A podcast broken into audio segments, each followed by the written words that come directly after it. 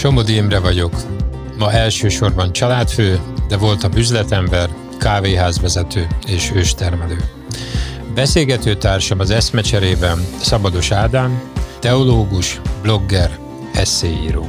Simon Weil mondta annak idején, hogy ha korszerűek akarunk maradni, akkor valami örökkévalót kell mondanunk. Ebben a podcastben izgalmas gondolkodók gondolataira keresünk keresztény válaszokat.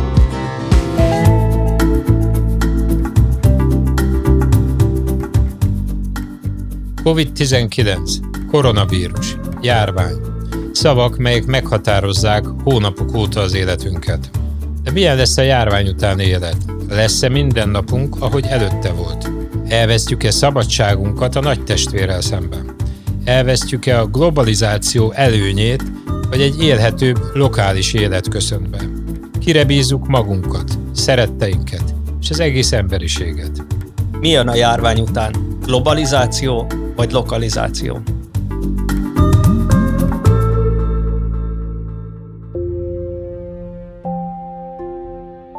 Egy picit más generáció vagyunk, Imre, te meg én, bár mind a ketten félig vagy teljesen felnőtt fejjel értük meg a rendszerváltást, amikor kinyílt a világ. Nekem a fiatalságomnak az abszolút alapélménye volt az, hogy egyszer csak egy nagy globális falu lett az a világ, ami Korábban nekem egy vasfüggöny mögötti kicsike kis országnak a világa volt, és elkezdhettünk utazni, megnyíltak a határok, közeljöttek a nagyon távoli egzotikus dolgok. Gyakorlatilag ezzel az élménnyel telt az elmúlt három évtizedem. És most, hogy ez a járvány kitört, gyakorlatilag ennek az új világnak az alapjai kezdtek el recsegni, ropogni. És fölmerült az a lehetőség, hogy lehet, hogy ez a globális világ, ahogyan megismertem felnőtt fejjel, ez nem lesz többet. Visszakerültek a határok, és sokan félnek attól is, hogy talán a különböző hatósági vagy állami intézkedések, amik a járvány miatt születtek, ezek azt a szabadságot is vissza fogják bontani, amit élveztünk, megéltünk, vagy amit néha nyomasztónak is éltünk meg. És jó lenne erről beszélgetnünk, hogy merre fog ez a történet tovább menni, hol fog ez lecsapódni. Vannak-e esetleg olyan támpontok, amik a számunkra keresztényként fontosak ebben a, az új helyzetben. Jó lenne felvetni azt, hogy, hogy hol vannak itt most a fő kérdések. Nem tudom, hogy ezt te hogy látod, Imre. Hogy elkezdted ezt a egzotikus történetet mondani, az jutott eszembe, hogy legutóbb meséltél nekem, hogy Marokkóban voltatok a barátaiddal és hogy mennyire érdekes, hogy előadtad ezt a élményedet, hogy mondjuk az, hogy milyen a marokkói muszlim emberrel a találkozás, és milyen azt a világot megélni, mint egy keresztény ember, ugye? Tehát most leegyszerűsítve ez volt, és képzeld el, hogy tegnap kerestem otthon apámnak a tévén a katolikus misét, mert ő katolikus, és bekapcsolom, és képzeld el, hogy Marokkóból két magyar ember beszélget, egy zsidó sír fölött. és azt mondtam, hogy ezt nem értem, hogy mi van. És egyszer csak elkezdtem hallgatni, és elmondta ott egy hozzáértő hölgy, hogy Marokkó az egy különleges muszlim ország, mert hihetetlen szeretetben élnek együtt muszlimok és zsidók. És hogy mi ennek az oka, és azt mondta, hogy mert jó királyunk van. Ezt csak azért mondom neked, hogy nem csak az az érdekes, hogy kinyílik a világ, hanem az is érdekes, hogy hol találjuk meg azokat a mesdjéket, ahol bízhatunk abba, hogy jól látunk dolgokat. És ugye, hogy vajon Marokkó most milyen érted? Tehát, hogy egy ilyen arab-zsidó kapcsolatot építő szeretetteljes nem tudom mi izé, vagy igenis egy muszlim, adott esetben szélsőséges muszlim gondolkodást is képviselő ország. És most nem akarok ebbe belemenni, de csak arra akarom jelezni, hogy sok esetben nem látjuk, hogy egy hatalom mögött mi van, vagy nem látjuk a hatalmat olyannak, amilyen ő valójában. És amit te most felvetettél, amiről beszélünk, most először szerintem érdemes erről a, az ellenőrzöttségről beszélni. És majd amikor a globalizációról beszélünk, akkor is erre vissza fogok utalni, hisz te is azt mondtad, hogy egy vasfüggöny mögötti kis országba éltél. És én ráadásul négy évet egy akkori NDK-ba éltem, ami még inkább vasfüggönyös volt, hogy úgy mondjam, legalább két csikka. Tehát megéltük azt, hogy ellenőrzött vagy. Megéltük azt, hogy, hogy félelmeid vannak attól, hogy mit teszel és mit látnak ebből, hogy értelmeznek téged. És ugye most egy olyan világba léptünk bele a járványjal, ahol az a általunk szerintem Magyarországon nem annyira rettegéssel megél dolog a jelenleg, hogy, hogy most milyen adatot gyűjt rólunk az államhatalom, stb. stb. Én legalábbis ettől nem szoktam rettegni. Ugyanakkor tudtuk, hogy mondjuk Kínában ez szélsőséges, Ugyanakkor azt láttuk, hogy ezek az információk, amiket gyűjtenek, az egyfajta rendszerben van, ugye? Tehát, hogy az embereknek a mozgását be lehet azonosítani, a tevékenységét be lehet azonosítani, a beszédjét be lehet azonosítani, a szolgáltatásokat, amiket igénybe vesznek, stb. stb. És, és mondjuk Kínában ugye erre tényleg azt mondják, hogy ez a nagy testvér, aki ennek az a neve azt hiszem, hogy Citizens Core, ugye, hogy minden embernek össze, tehát tulajdonképpen egy adatba, egyetlen egy számba agregálják, hogy jó ember vagy rossz ember abba az országban. És mondhatjuk, hogy ez Kínában van, de érdekes, hogyha utána olvas az ember, akkor ezek az adatok majdnem teljes mértékben az Egyesült Államokban is gyűjtve vannak. Ugye csak jelenleg nem tudjuk, vagy feltételezzük, hogy nincs így agregálva. De lehet, hogy Németországban is. Tehát én szerintem egyébként pont a Harari utal erre, hogy, hogy ugye most egy olyan változás van, amikor azok a külső adatok, hogy mit tud rólunk, a tevékenységünkről, a beszédünkről hatalom, ahhoz hozzájön az, hogy megnyitottuk magunkat belülről is. Ugye, mert egyszerűen ahhoz, hogy ebbe a járványba eligazodjunk, ahhoz az egészségi állapotunk, a különböző biológiai paramétereink, hogy most mennyi a vérnyomásunk, stb. stb. Ez, objekt, ez, ez mérhető, gyűjthetővé válik. Amiből rendkívül sok probléma jöhet elő, mert például be tudják lőni, hogy milyen az egészségi állapotod. Ugye, na most, hogyha ezt az adatot egy vállalat vezetése meg tudja szerezni, és meg fogja próbálni, akkor el tudja dönteni, hogy ki az, akit érdemes felvenni munkaerőnek, vagy kitől kell megszabadulni, mert láthatóan olyan egészségügyi problémái vannak. Vagy egy biztosító kidobhat, ugye, mert azt mondja, hogy ez már túl drága lesz. Az egy megkerülhetetlen dolog, hogy egyszerűen a, a informatikai és a bioinformatikai tudással egyre súlyosabb információ legyen rajtunk kívül is rólunk, hozzáteszem, hogy abban sem vagyok biztos, hogy én tudni fogok mindent, hogy rólam mit gyűjtenek. Hát ez, ez mondhatjuk egyik oldalról félelmetes. Másik oldalról szerintem, ami nagyon fontos, hogy azt belássuk, hogy ezzel lehet jól is sáfárkodni. Ugye, tehát amit a Harari, de mások is felvetnek, ugye az az, hogy nyilván ez lehet egy veszély, akkor, hogyha nem olyan a demokrácia, nem olyan az államhatalom működése, nem olyan az egyénnek a jogosítványa egy országban, hogy ebbe beleszólhasson, ezt, ezt módosíthassa, adott esetben korlátozhassa, stb. stb. talán az is, hogy mit várnak el az emberek, illetve mi az, amit ők biztonságosnak vagy helyesnek tartanak. Tehát az előbb Marokkót említetted, Marokkóban mi egyértelműen azt éltük meg, hogy a rendőrség jelenléte a számunkra biztonságot adott de alapvetően a marokkóiak is így élik meg, mert az, hogy ott a muszlim radikálisok nem tudnak labdába rugni, így van, az így azért van, mert a király vasmarokkal tartja kezében az országot, és mindenhol jelen van a rendőrség, tehát ott gyakorlatilag 10 kilométerenként biztos, hogy volt egy rendőri ellenőrzés és uh, elsősorban nem a, a rendes állampolgárok miatt volt, hanem azért, hogy kiszűrjék a szélsőségeseket. Tehát ott Algériából mennének át a, a radikálisok, és uh, talán két évvel ezelőtt volt ott, hogy uh, az Atlasz hegységben volt két skandináv lány, akit lefejeztek uh, muszlim radikálisok. Hát nagyon gyorsan felkutatta, tűvétett mindent a kormányzat, hogy megtalálja a tetteseket, és el is kapták őket. Ez a, a biztonság alapja. Na most nyilván különböző országokban különböző hagyományok vannak. Egy ismerősöm Alaszkában élt, és Alaszkából költöztek először Németországba, és aztán Németországból Magyarországra, és ő azt mondta, látva a német államnak a hatékonyságát, meg a szabályozásnak a mértékét, ő azt, egyetem azt mondta, hogy Németország diktatúra. Tehát ő Alaszkából jöve, ahol egyéni szabadságot élt meg, Németország az egy, az egy kőkemény diktatúra volt. Most nyilván egy német az alapvetően nem így éli ezt meg, mert ő másfajta rendhez szokott, más, más szabályozást igényel, meg, meg érez kényelmesnek, meg biztonságosnak. Szerintem amit még ezzel kapcsolatban érdemes kihangsúlyozni, hogy hogyha elfogadjuk, hogy egy olyan világban élünk, ahol hihetetlen nagy erővel bíró globális hatalmak vannak, tehát most gondolok elsősorban nem a államhatalmakra, hanem a, hogy úgy mondjam, a vállalathatalmakra, akkor egy ilyen világban ugye az egy óriási kihívás majd a mi életünkbe is, hogyha itt, hogy úgy mondjam, a nagy testvér változik, hogy ezek a kényszerek, amik arról szólnak, hogy az adataidat össze akarjuk gyűjteni, és megfelelően hamisan vagy nem hamisan majd számunkra izgalmassá teszik, hogy megadjuk az adatainkat, majd elmagyarázzák, hogy miért jó ez nekünk. Szerintem azt kell lássuk, hogy hihetetlen nagy szerepe lesz a közösségnek. Tehát az, hogy van-e olyan közösséged, ami tud neked, mint egyén segíteni, hogy amikor rá akarnak beszélni valamire, amikor valamilyen rendszer részévé akarnak tenni, mert ő neki ez az érdeke.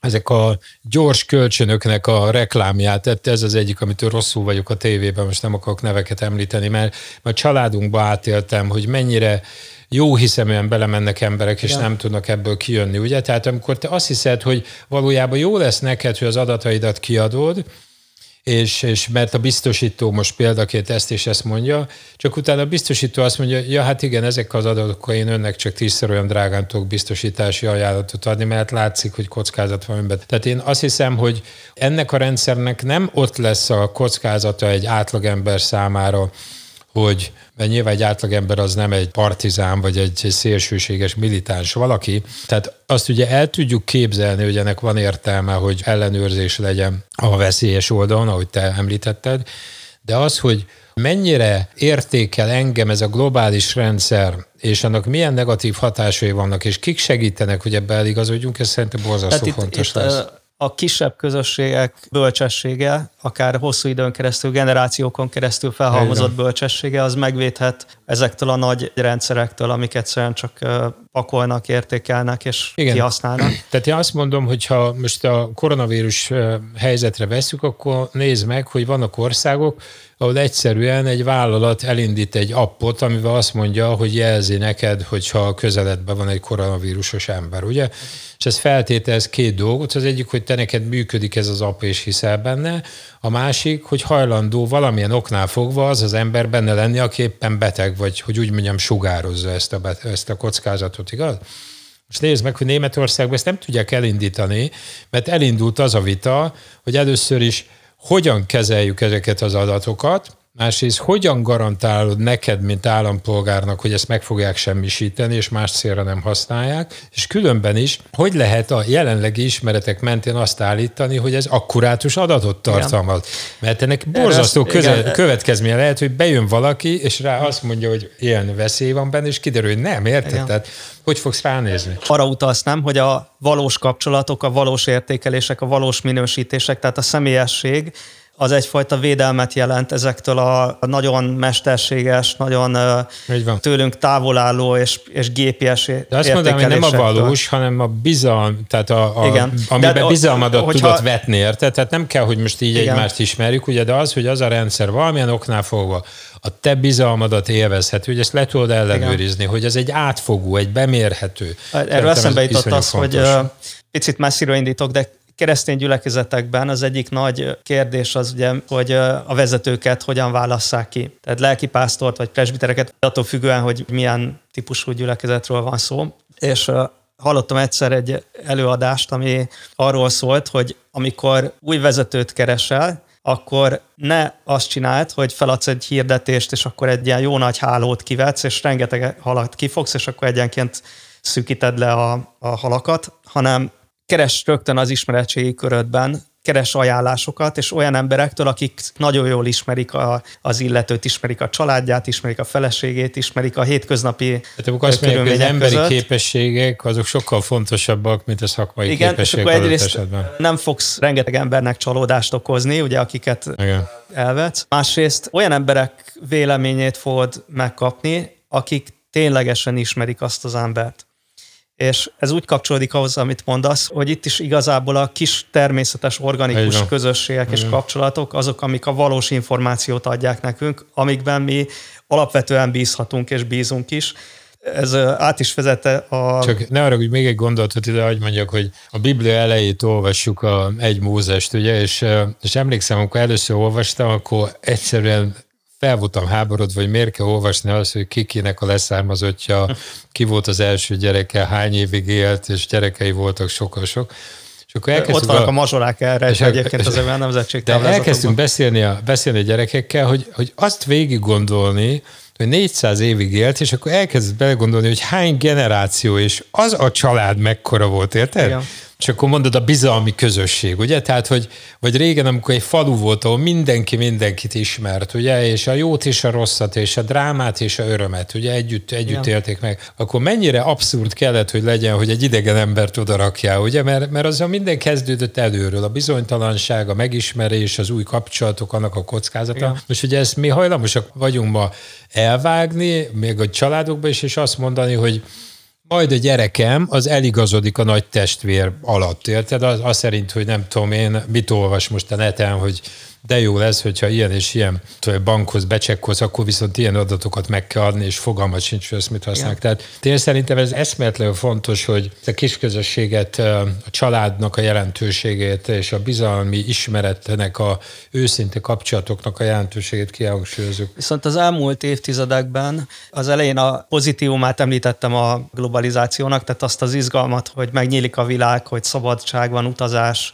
egzotikus dolgok közel jönnek Viszont azt is átéltük, hogy ahogy nyílt ki a világ, egyre viszonylagosabbakká váltak ezek a referenciapontok, a kis közösségek, a természetes kapcsolatok, és nem csak viszonylagossá váltak, hanem sokszor kifejezetten úgy is lettek bemutatva, mint ami negatív dolog. Tehát csak egy példa, hogy egy társadalomnak a, a jólétét, sikerességét, progresszivitását sokszor abban mérik, hogy mennyire nagy a mobilitása az embereknek.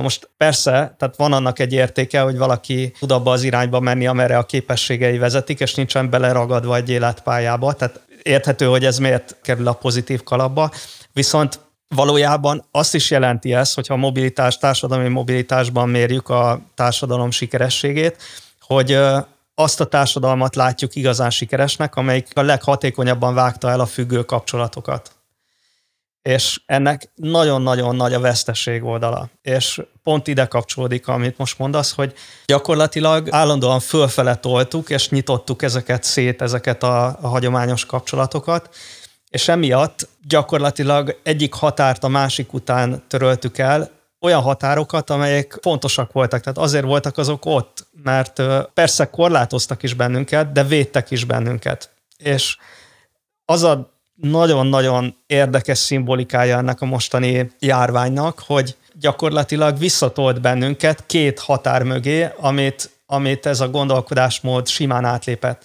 Az egyik a család, a másik a nemzet. Visszaszorultunk az otthonainkba, tehát gyakorlatilag akár akarta az ember, akár nem a, a, a közvetlen környezetével, szeretteivel volt egy bezárva, vagy van egy bezárva, hogy, ahol a karantén továbbra is fennáll, és azonnal visszahúzódtak a határok, mert azon a szinten kerestek megoldásokat a kormányzatok, ahol úgy érezték, hogy ő, ő, nekik ténylegesen hatásuk van a folyamatokra, és ahol a tényleges elszámoltathatóság és bizalom elvárható, vagy vagy, vagy még létezik. Tehát nagyon érdekes, hogy ezek mögé, a határok mögé szorultunk automatikusan vissza egyetlen egy perc alatt gyakorlatilag. Nagyon fontos meglátás. Én visszatérnék ahhoz a gondolathoz, hogy ha a modern világban elfogadjuk, hogy a, az egyén, a család, kisközösség és a nagy rendszerek, lásd akár a politikai, gazdasági, kulturális rendszerek közül ugye az utóbbi az, aki meghatároz ugye ezzel a globális rendszerekkel, hogy, hogy befolyásolja, és ő az egyénre fókuszál, tehát pont amit te mondasz, ugye azt mondhatjuk, hogy az egy tény,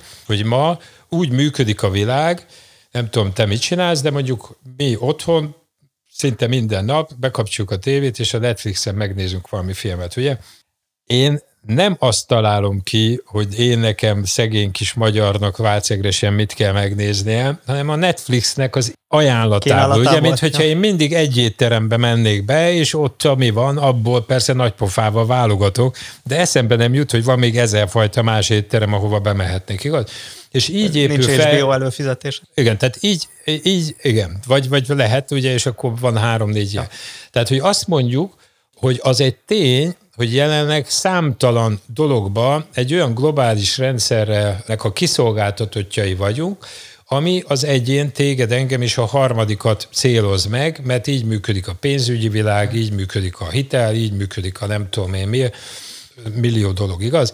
És azt mondjuk, hogy ez most recsegropog, ugye? Tehát, ahogy te mondtad, a nemzetállamok valamilyen oknál fogva úgy döntöttek, nyilván azért, mert ezt látták a legjobbnak, hogy ők veszik kézbe ezt a folyamatot, de közben azt érzékeljük, hogy a nemzetállamok is egyszerűen a józanészen nevetséges dolgokat csinálnak, tehát ha megnézed, hogy erről lehet olvasni, hogy nem tudom, ilyen tízszeres áron egymás alá licitálna, vásárolnak dolgot a, a világból. Ugye? Tehát magyarán egyik oldalról igaz, hogy egy globális együttműködés most nem jött össze, és azt gondolom, hogy ennek történelmi jelentősége van, hogy ebből mi fog kijönni. Tehát szerintem ezt nagyon jól látod.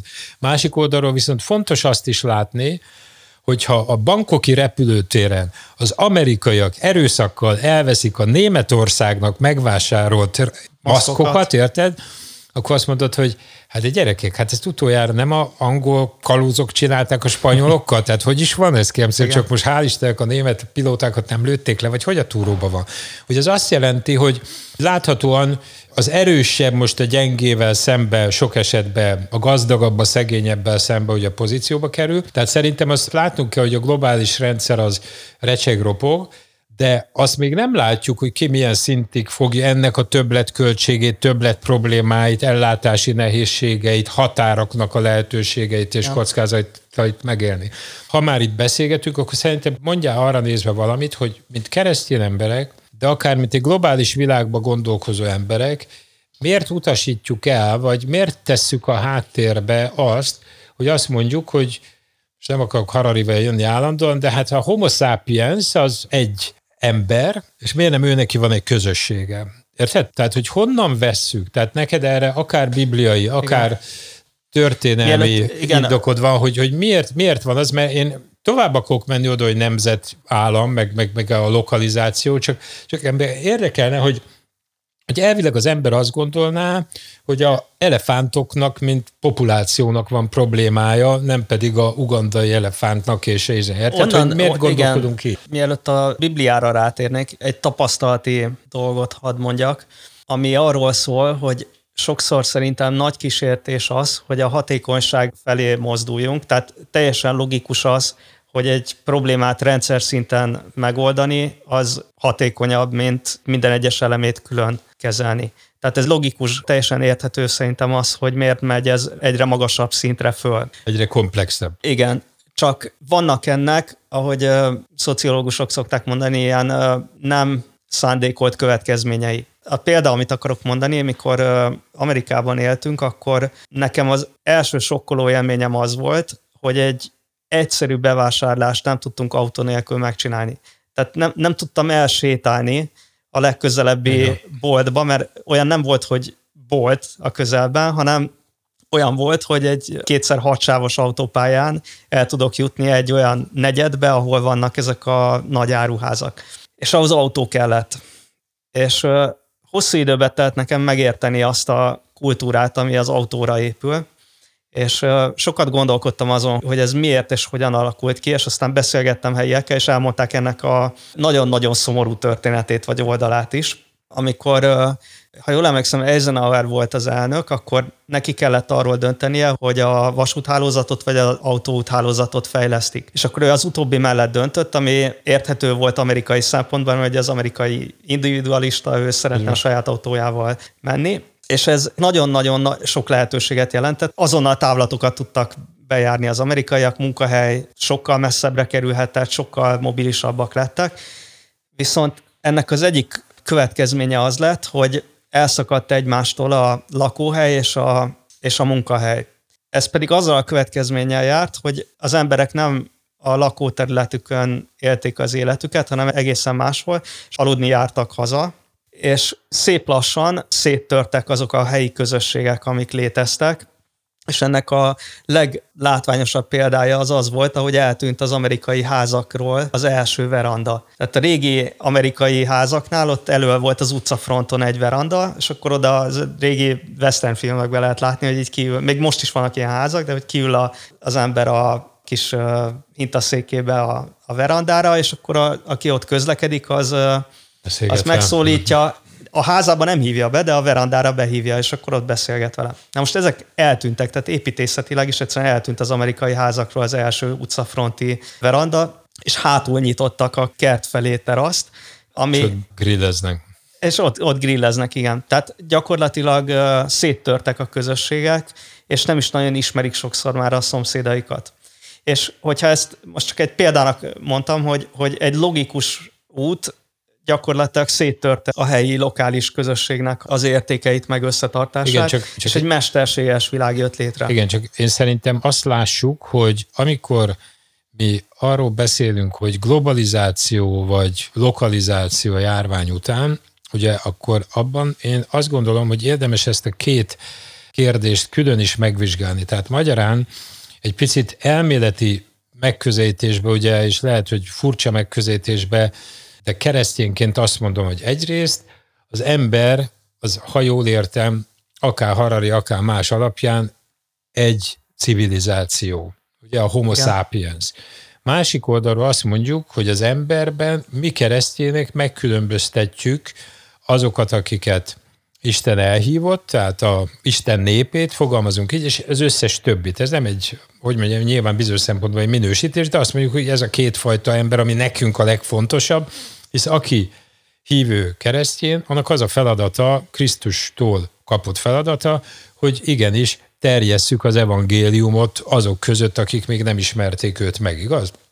Tehát én azt mondom, hogy nekem ez a legfontosabb dinamika a világban. Ugye ehhez képest Másik oldalon az állításunk az, hogy vannak iszonyú nagy rendszerek, és ebben a szempontból tulajdonképpen mindegy, hogy most a Google-ról beszélünk, vagy egy amerikai méretű autópálya építési rendszerről, ami azt látjuk, hogy hihetetlen hosszú következményekkel járó döntést sok esetben visszafele nézzük, hogy látjuk, hogy ez, mint ahogy most is akár például az adatbázisok, amik ezeknél a óriási informatikai cégeknél vannak. Tehát oda akarok csak kiukadni, Ádám, hogy az, hogy milyen ma Amerika, vagy milyen egy nagyváros Magyarországon, vagy Amerikában, vagy Ázsiában, az ugye nem feltétlenül globalizáció kapcsolatos döntés, mert tipikusan ez se volt egy globalizációval kapcsolatos döntés, vagy a szocializmusban, amit hoztak, hogy nem tudom, új szocialista városokat kell építeni, azokat elég nehéz ledózerolni, és azok ott maradnak, ugye? Tehát történelmi léptékkel is az ember beavatkozik a környezetébe, vagy egy vízi erőmű, stb. stb. Az egyik kérdés, amire érdemes lenne választ adni, hogy gondoljuk-e azt, hogy a globalizáció visszaszorulhat-e ha visszaszorul, van ennek következménye, és vajon a keresztjének, akik elvileg határokon túl mindenütt küzdeni akarnak a lelkekért, akkor, akkor ő nekik a globalizáció pro vagy kontra, az hogy néz ki? Hát én nem vagyok se futurológus, se politológus, se szociológus, tehát ilyen szempontból én nem tudom, hogy ez hogy fog alakulni. Viszont van egy-két szölöp, ami nekem fontos, amikor ezekről a kérdésekről gondolkodom, és egy picit messziről indítanék, mégpedig onnan, hogy az ember bűnbe esett. Tehát a Biblia eleje beszél az ember, a világ és az ember teremtéséről, és utána a bűnbeesésről, és nagyon érdekes, hogy a Biblia történetében a bűnbeesést követően rendre határhúzásokat látunk.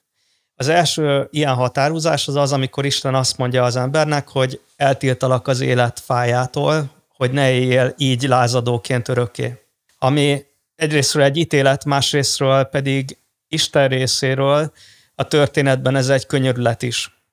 Tehát nem akarja, hogy az ember lázadóként örökké éljen, mert az ember gonoszszá válva határok nélkül rémes dolgokat képes tenni. A másik pedig az, amikor az emberek összefognak, hogy egy nagy tornyot építsenek, ez a Bábel tornyának a története, és ebben a történetben most akármilyen műfajunak is tartjuk ezt, de a hangsúlyos elem az, hogy Isten megakadályozza azt, hogy az emberek ezzel a teljes összefogással valami olyat alkossanak, ami az égig ér jelképesen most. És akkor a Istenhez ér. Isten, de a történetnek ugye egy ironikus eleme az, hogy azt mondja a szerző, hogy és Isten akkor lenézett, és meglátta, hogy ezt csinálják. Tehát gyakorlatilag, amikor az ember azt hitte, hogy már az égig ér, Isten alig látta onnan. Tehát a perspektívája szempontjából ez nem volt egy nagy torony, de a mi szempontunkból viszont igen. És akkor az a válasza, hogy összezavarja a nyelveket, és a nyelvek összezavarásának a következtében létrejönnek népek, nemzetek. Tehát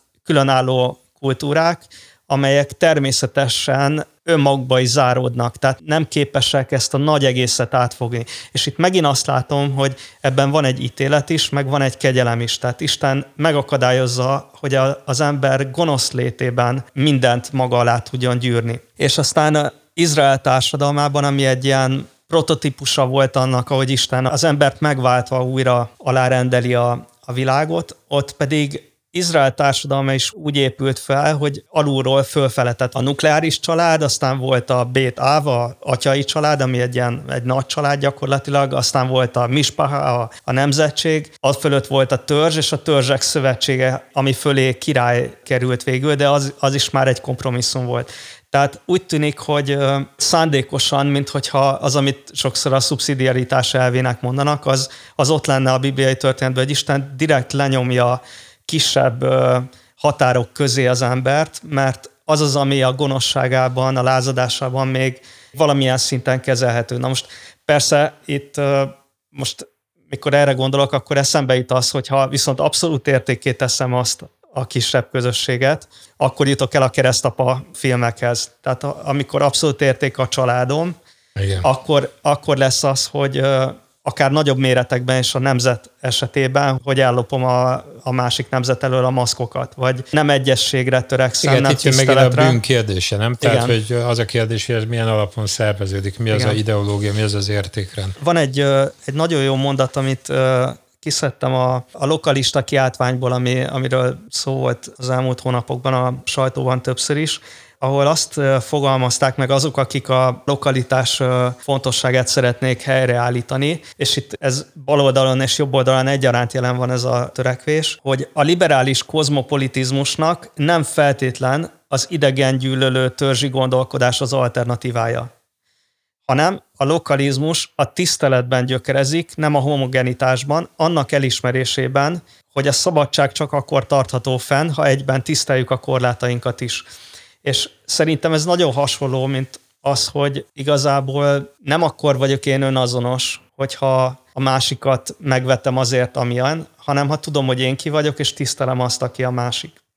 Ez ugyanígy kell, hogy minden följebb levő szinten is megvalósuljon, hogy nem kell elveszítenem azt, aki én vagyok, de nem kell gyűlölnem a másikat azért, mert ő nem olyan, mint én vagyok, hanem tisztelet alapon együttműködésre törekedve tudunk együtt Én, én szerintem élni. a globalizáció és mondjuk az, hogy a lokalizációnak a kérdésének mindenképpen azt a oldalát is meg kell vizsgálnunk, amire azt mondhatjuk, hogy járvány utáni politikai, gazdasági, nem tudom én milyen globális viszonyrendszer. És tételezzük fel, én személy szerint messze menően, tehát én biztos, hogy egy olyan utat jártam be, ahol, ahol az üzleti életben én azt reméltem, hogy a plusz pesgő tablettát globális márkává tesszük, tehát én a piciből mentem egyre nagyobbra, és, és úgy mondjam, egyre nagyobb vágyaim, reményeim voltak, hogy milyen jó lesz az egész, egész világ plusz tiszik, és ez nem így alakult. De, de tulajdonképpen onnantól, erről a csúcsról, ha így fogalmazhatok, akkor folyamatosan mentem vissza abba az irányba, hogy, hogy minél kisebb közegbe kell az embernek az életét megélni, ezért lakok többek között egy pici faluba, ez, pár ezt száz lakossal. egészséges folyamatnak élted már? Én, én azt gondolom, hogy igen, és, és oda szeretnék kiukadni, hogy, hogy ugye azt viszont látnunk kell, hogy, hogy a világ az, az egy nagyon összetett rendszer. Tehát én úgy gondolom, hogy amikor most arról beszélünk, hogy a járványnak mondjuk azt, hogy egy-két éven belül vége lesz, és azt gondolom, hogy meghatározó módon vége lesz, igen. Tehát én azt gondolom, hogy hogy úgy, hogy ez komoly teher akkor már nem lesz, hanem, hogy mondjam, nyalogatjuk a sebeinket, meg a múltbeli problémáikat próbáljuk megúszni. De amit én látok, azt, azt sokan úgy fogalmazzák meg, és most John Lukácsra akarok hivatkozni, nekem nagyon meglepő volt, hogy John Lukács, amikor történelmről beszél, akkor egészen más évszázadokot beszél, mint ami a, hogy mondjam, a évszázad. Tehát ugye történelemben azt mondjuk, hogy 1989-ben vége van a 20. századnak, ugye? És most egyre többen azt mondják, hogy 2020-ban elkezdődik a 21. század. Ugye? Tehát, hogy itt van egy 31 éves interregnum, hogy ilyen a történelemben mindig volt, amikor tulajdonképpen ez az átmenetnek a szülési nehézségei azok a meghatározóak, és ebből a katyvaszból nem érdemes most már egyikhez se, ugye olyan már nem, ilyen még nem. És ugye sokan azt mondják, hogy ez a járvány, ez felgyorsította ezt a folyamatot, de az már előtte is látszott, hogy valaminek történnie kell most gazdaságilag és politikailag a Kína és az Egyesült Államok között, ugye? Tehát erről nagyon-nagyon alapos cikkeket írtak, hogy olyan a történelemben soha nem volt, hogy valaki a hegemóniát ingyen és bérmentve békébe átadta. Ennek következtében ugye Kína, aki, aki minden jelenlegi számítás szerint átveszi a gazdasági világhatalmat, az Egyesült Államoknak most nagyon leegyszerűsítjük, el kell dönteni, hogy ezt megengedi vagy nem, ugye? És most uh, én azt gondolom, hogy ez a helyzet az elmúlt években láthatóan kiéleződött, ugye mennyi csattanás volt a két nagy országnak a vezetői, a, infor, a, informatikai cégek, tehát milliót átéltünk. És úgy gondolom, hogy az egyik ilyen változás az az, hogy ez kvázi el van döntve. Azzal, hogy a Huawei saját operációs rendszert fejleszt azzal, hogy a kínaiak ugye most lövik fel a emberes űrhajójukat, azzal, hogy, hogy egy csomó technikai, tudományos vonalon megelőzték a világot, és a másik oldal pedig egyre inkább bezárkózik, ugye elzárja azokat a csapokat, amit eddig nagyon-nagyon nagyvonalúan kiengedett, és most látja, hogy ebből problémák vannak. Tehát én szerintem az egyik dolog, amit látnunk kell, hogy a következő évtizedek az megint a bipoláris világnak az évtizedei lesznek, és mi, akik megéltük a hidegháborút és a bipoláris világot, ahol egy Szovjetunió és Egyesült Államok, tehát csata volt, hogy úgy mondjam, azt kell lássuk, hogy most is ilyen lesz a világ. Én nem gondolom, hogy ez annyira durva lenne, de azt látnunk kell, hogy amikor arról beszélünk, hogy nemzetállam, vagy arról beszélünk, hogy kisközösség, akkor ez így vissza fog bomlani. Tehát nézd meg, hogy Afrika nagy része az kínai kölcsönökön él. A arab országok, Ázsia nagy része a kínai, sokkal nagyobb kínai kötöttségben van, mint, mint Egyesült Államoknak, vagy másnak. Tehát én úgy gondolom, hogy az egyik változás, ami jön, hogy hozzá kell ehhez a kettőséghez szoknunk. A másik dolog, ami jön, hogy amiről például a Harari, de más is ír, hogy, hogy mi lesz az Európai Unióval, ugye, mert, mert látszik, hogyha azonnal fölhúzzuk a határokat, amit most mindenki csinált, ugye, és nem az EU-s határokat húztuk fel, hanem mindenki a nemzethatárokat, akkor ebből lehet úgy visszamenő, jó, most nyissuk ki, na de hát azért lesznek ebből gondok, hogy egyáltalán most a veszteségeket, a, azokat a folyamatokat most gondold meg, hogyha Kínából haza akarjuk hozni már, mint egy Németország, Nagy-Británia, Franciaország a gazdasági kapcsolatokat részben, akkor az hova viszem, ugye? Hogy ami Magyarországnak egy nagyon szerencsés helyzete, hogy valójában tényleg ezek az országok, hogy Csehország, Szlovákia, Magyarország, Lengyelország, ezek Németországgal olyan szimbiózisban vannak, hogy tudnak együttműködni. Tehát szerintem nekünk az egy lehetőség, hogy a globális rendszerből egy ilyen bipoláris rendszer lesz, és az is egy lehetőség, hogy nekünk adott az a kapcsolatunk, hogy Németországon megerősödjön a, az együttműködésünk. De az, hogy Magyarország ezt hogy tudja kihasználni, erre különböző szakemberek ugye azt mondják, hogy az lesz a döntő, ahogy te az előbb ezt már felvetetted, hogy a világ az ezt csak úgy tudja megtenni, hogyha a hatékonyságot feladja a biztonságért. Uh-huh. Igaz? Mert hogyha a hatékonyságot megtartom, akkor még mindig Kínába kéne tartanom mindent, mert ott hatékonyabban tudok gyártani, igaz? Miért hozom haza? Miért fogom drágábban gyártani, mit tudom, az autómat? Azért, mert ez a biztonság, ugye? És ezért ezeknek a nemzetállamoknak ez megéri. És én úgy gondolom, hogy ennek a folyamatnak az a legfontosabb változása az elmúlt évtizedekhez képest, hogy a biztonság előtérbe kerülés, ez lehet egy pozitív dolog, Igen. ahogy te is mondod, hogy ismerjük egymást, azokra számítsunk, akikre, hogy igenis a kapcsolatok legyenek tartósak, hosszak, hogy a mozgás az sokkal inkább másodlagos legyen, tehát ne az legyen a vicc, hogy hát igen, kinek dolgozol Veresegyházon? Hát én kínai cégnek dolgozok, és minden második héten Kínába kell utaznom, de tök jó fizetnek. Vagy és azt mondod, hogy ez igen, nonsense. Hoztam egy pár uh, idézetet Chestertontól, szerintem zseniális. Csak előtte egy kép még, ami nagyon érdekes. A Bibliában a birodalmak azok rendre ragadozóként vannak megnevezve, tehát párdúc, oroszlán, medve, stb. sokszarvú szörnyeteg. Tehát nem pozitív képe van, hanem olyan, ami harap, pusztít, kihasznál, stb. És ezért, ha józanul gondolkodunk azokról a globális törekvésekről, amik eddig is vagy gazdasági alapon, vagy katonai alapon, de próbáltak megvalósulni, akkor ezt szerintem mellé kell tenni, hogy azért ettől nem véletlenül fél sok ember, hogy ilyen irányba megy. És persze, haté- tehát a hatékonyság az sokszor mellette szól, bár egyébként nem vagyok a... teljesen biztos abban, hogy, hogy mindig mellette szól a hatékonyság. Nem, nem, nem de, de most azt mondjad, hogy azt mondtad, hogy sokan félnek ettől, akkor most próbáljuk ezt megmagyarázni. Tehát mondd meg, hogy hogy érted ezt, mert lehet, hogy úgy érted, hogy tudósok így gondolkodnak, lehet, lehet, hogy úgy érted, hogy államférfiak így gondolkodnak. Lehet, hogy úgy érted, hogy a, az emberek általában? Tehát amikor azt mondod, hogy a globalizáció az félelmetes. Nagyon nehéz szerintem megállapítani azt, hogy hol van az érdekközpont amikor egy birodalomról van szó, és hogyha te a periférián vagy része annak a birodalomnak, tehát nem ott, ahol a valódi érdek érvényesül, akkor az egy rossz pozíció. De mi mindig ott leszünk. Hát igen, lehet, hogy mindig ott leszünk, akkor viszont nem is annyira érdekünk nekünk, hogy egy birodalom részei legyünk. És na, de Chesterton, hadd had hozzam ide, mert szerintem nagyon érdekes dolgokat mond. Az egyik az az, hogy amikor az ember fölfelé néz, és tágul a nézőpontja, akkor nem biztos, hogy, hogy gazdagodik. Tehát amikor mi a 90-es évek elején elkezdtük a globalizációt átélni, akkor valami olyasmit éltünk át, amit ő mond, és talán most annak az ellenkezőjét. Azt mondja a Chesterton, hogy az igazság az, hogy a felfedezés és a gyarapítás megkisebbíti a világot. A távíró és a gőzhajó megkisebbíti. A teleszkóp szintén. Csak a mikroszkóp növeli meg. És aztán azt mondja, ez szerintem egy érdekes gondolat, és aztán azt mondja, hogy hamarosan a teleszkopisták és a mikroszkopisták háborúja fogja ketté hasítani a világot. Az előbbiek a terjedelmes dolgokat tanulmányozzák, és kicsiny világban élnek. Az utóbbiak a kicsiny dolgokat tanulmányozzák, és terjedelmes világban élnek.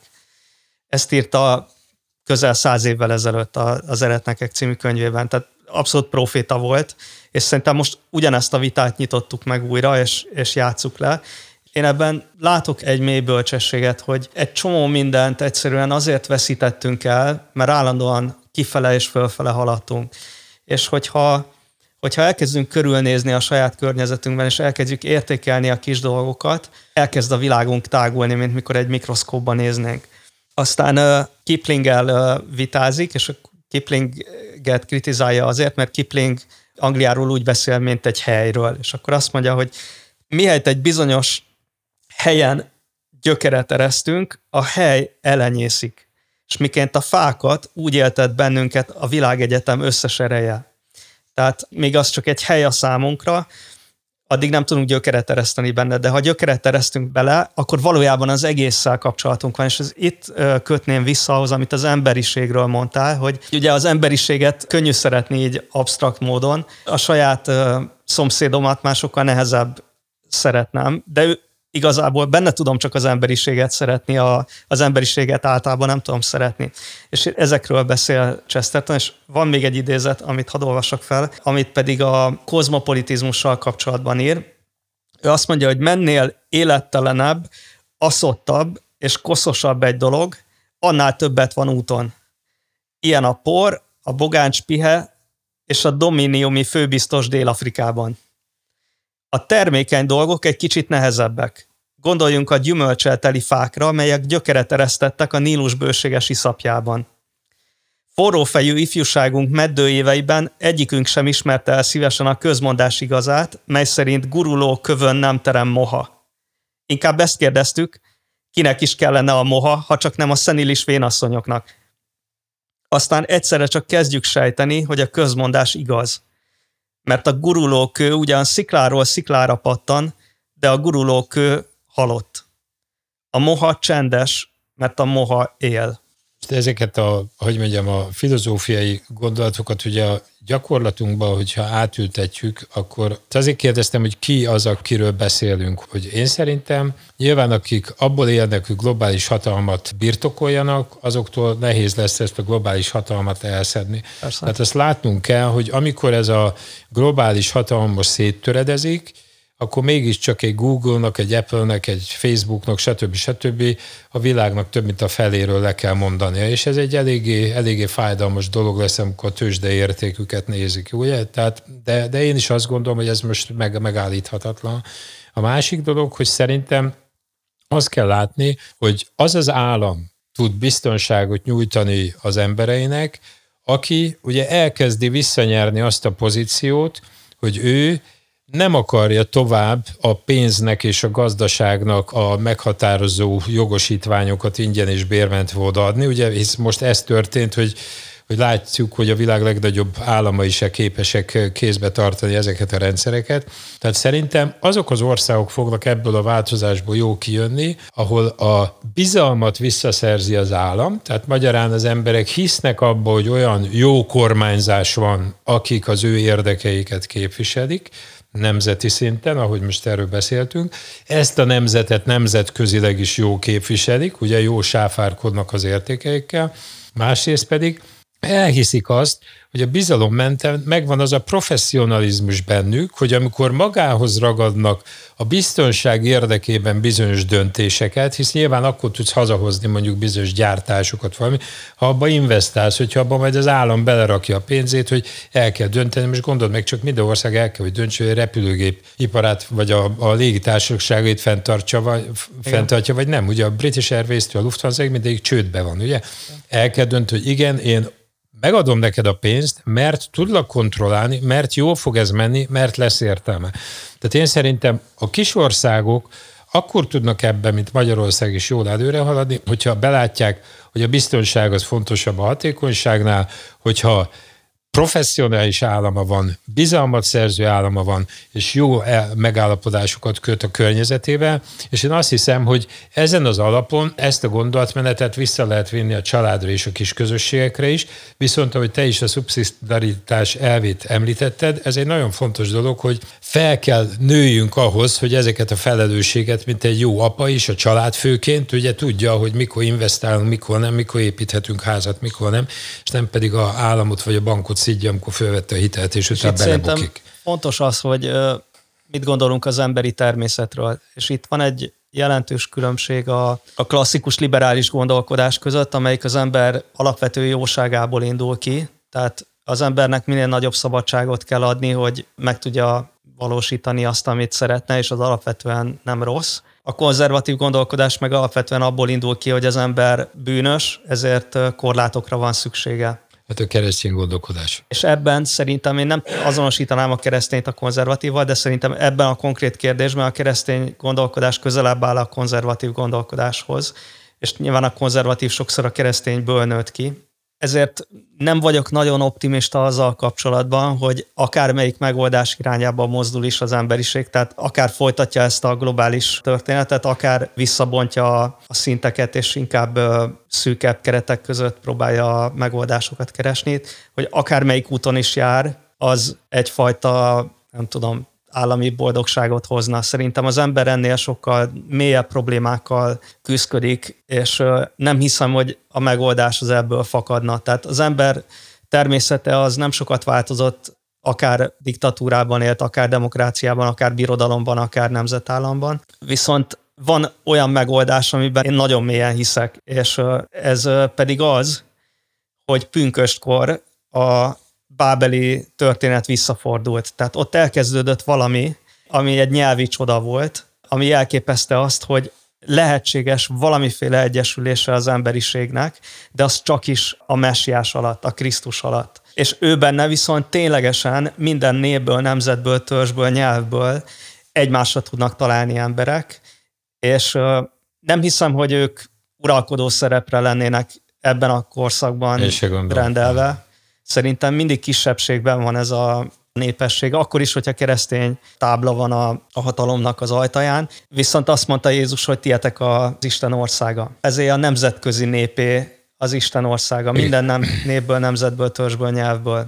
De én látod, ezt tartom nagyon fontosnak, hogy az egyén, a család, a közösség, a fiatalok, nem tudom, én például ebben az országban ezt fel tudják-e fogni, hogy valójában körülvesz bennünket egy olyan világ, amire egyrészt óriási mértékben nincs ráhatásunk, tehát ennek szerintem tényleg most a járvány után az egyik kimenete az, hogy, hogy ez a két pólusú világ lesz, és, és ebbe mi nekünk a reménységünk az, hogy mi a, hogy mondjam, a nyugati pólushoz fogunk kerülni, ugye, mert ennek is van feltétel, hogy Európa valahogy megrázza magát, és, és az Egyesült Államok hajlandó legyen normálisan együttműködni Európával. De ez az egyik tény. Vagy Európa az Egyesült Államokkal? Igen, de, az, de ez az egyik tény, ugye, hogy ez meg kell, hogy oldódjon. A másik, hogy lesz egy kínai hatalmi érdekeltség a világban, ugye.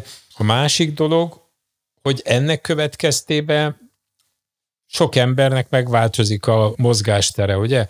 nem biztos, hogy mindenhova utazni fogunk, mint a őrültek, stb. stb.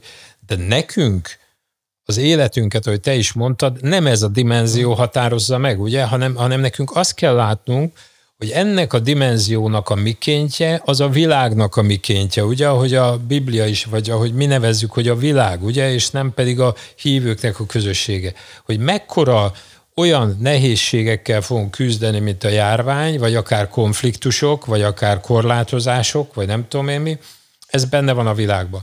De hogy te is az előbb mondtad, azok, akik bárhol is vannak, de Krisztus követik, azok túlléptek ezen a dimenzión, ugye? Tehát ilyen értelemben túllépnek az itteni világ, a, ebben a világban, az ebbeni életüket, hogy élik, igaz?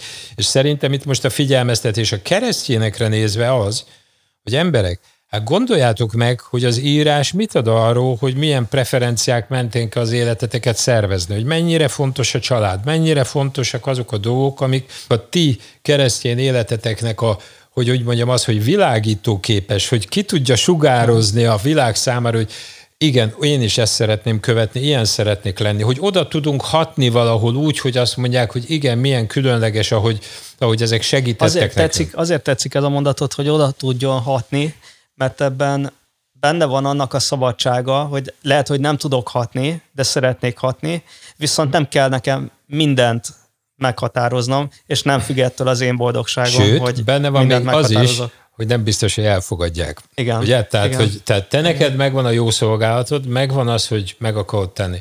De ami a kulcs szerintem tényleg, ahogy te mondtad, hogy ahova Isten bennünket teremtett, ott gyökeret verünk el, ugye? Igen. És én szerintem valahogy a mai világnak, a járványnak tényleg az egyik legnagyobb jelzése, legalábbis számomra az, hogy én örökese vagyok egy generációkon keresztül élt családnak, és tovább tudom ezt a gyerekeimnek, unokáimnak adni, és független attól, hogy én ezen a világon nem élek 400, 500, 800 évet, mint a bibliai ős Ősatyák. szereplők, ősatyák, hogy úgy mondjam, de azt a reménységet továbbadom, hogy másokon keresztül ebbe a világba az tovább megy, amit Isten akar velünk, és én nekem pedig megvan az a reménységem, hogyha befejeztem ezen a földön az életemet, akkor tovább megyek máshová. Tehát, tehát én szerintem, ha, ha ezen tudunk lépni, akkor mi le tudunk mondani egy csomó mindenről, érted? Ja. Tehát akkor nekünk nem fáj annyira, hogy fapadossal nem utazzuk körbe minden évben a világot. Nem fáj annyira, hogyha Ez nem egy tud... nagyon nagy szabadság. Hát, így van. Tehát az, hogy el tudom engedni.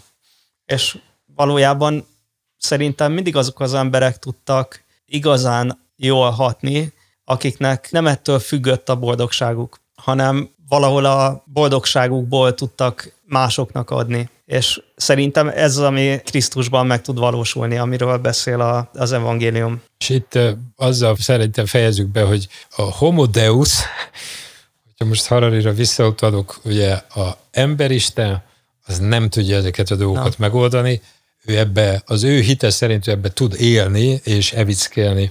Viszont azt mondjuk, hogy nekünk van megoldásunk, és nekünk ebbe a Krisztus által vezetett világban kell megtalálnunk a szerepünket. Köszönjük szépen a figyelmet! Hallgassák a többi külön véleményt is. Ádámmal a Divinity blogon találkozhatnak. Imrével pedig a pontjézusszolgálat.hu. A viszont hallásra! Viszont hallásra.